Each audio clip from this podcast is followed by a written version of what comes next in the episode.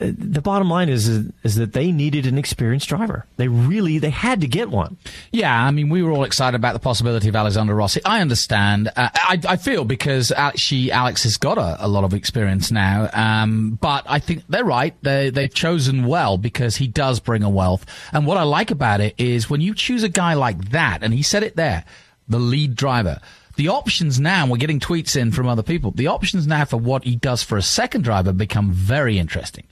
Do you go for a young guy like Kevin Magnussen, for example, or somebody who's maybe disenfranchised with the drive they've got right now, uh, or um, is just on the periphery again? Someone like Alex is a good example, but somebody at the back of the grid that hasn't, uh, you know, actually arrived yet. Uh, somebody from GP2, for example, um, or do you do you go with another experienced driver whose career may be waning and uh, you know may I mean you know uh, Jenson Button is believed to be staying at McLaren, but someone like him could end his career helping someone like um, you know um, Grosjean get the best out of the car. In other words, they just, they they plump with Grosjean, 29 years of age. I got his name, I got his age wrong uh, earlier, but um, you know he's just the perfect guy because he's got the experience, and now they can go either way. They can go with a fellow experienced driver, uh, or they can take a slight risk because they've got a stable diet now in one driver that they know can develop the car. So it also means that us. I think this the, the, the interesting part is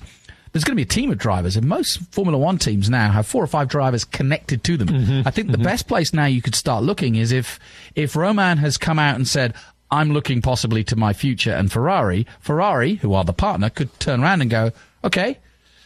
In reply, we would like to put one of our junior drivers in with with the team. I mean, that could yeah. be part of the deal. So have a look at uh, who's driving as, as a junior for, or in the in the Scuderia, as it were, uh, in that fold. Um, just like I mean, you know, look at look at look at what Ricciardo and Kvyat have done. This is, you know, and what what why you know Vettel is where he is. These guys have all come up through the Red Bull ranks, right?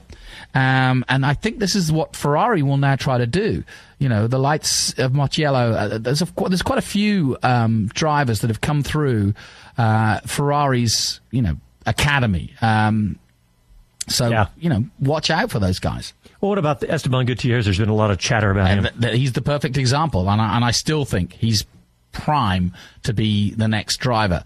Um, but I think, like I said, there could be um, the likes of Lance Stroll. There could be a few other these young kids coming up who who, who are connected to Ferrari. Lance Stroll, you said? Yeah, he was who was in the Toyota series last year. Um, still a kid at the moment, but I mean, there's there's several others that are, that are coming through the Formula Three ranks now that, that could that could easily be associated. I think we're getting off into the weeds a little bit. I think what we really need to to, to kind of focus on is who is that second driver, and Gutierrez would be a fantastic um, ad, if you like,